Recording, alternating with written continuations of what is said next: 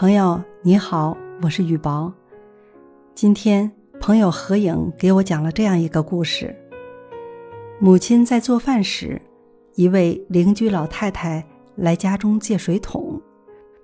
当母亲将水桶递到邻居老太太手中后，他们你一言我一语，唠起了家常。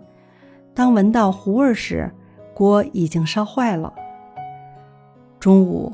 母亲带着愧疚的眼光向回家吃午饭的儿子儿媳说明一切。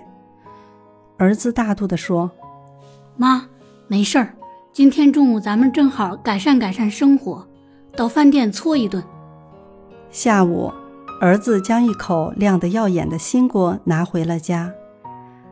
儿子的宽宏大量让母亲心存感激。多好的儿子啊！从此以后。母亲再也没有做过糊锅之类的事。可对母亲如此宽容的男人，对妻子却是另一番情景。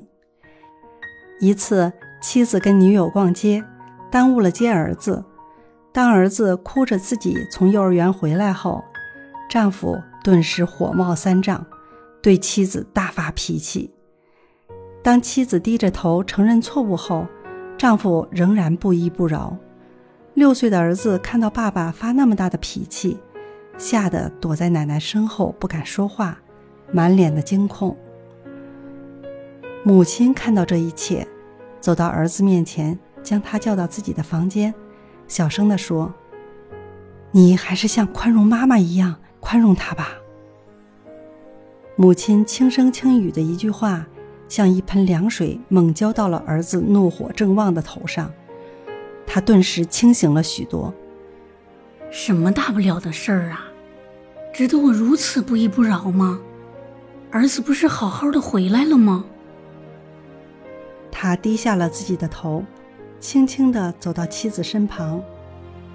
对不起，我不该对你发这么大的脾气。妻子揉了一下微红的眼睛，一头扎进丈夫的怀里。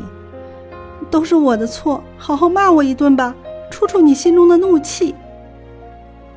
丈夫轻轻抚着妻子的长发说：“以后我再也不会这样了。”是啊，人难免会有犯错的时候，但宽容却永远都是一杯甜甜的酒，像宽容自己的母亲一样，来对待将和自己相伴一生的人。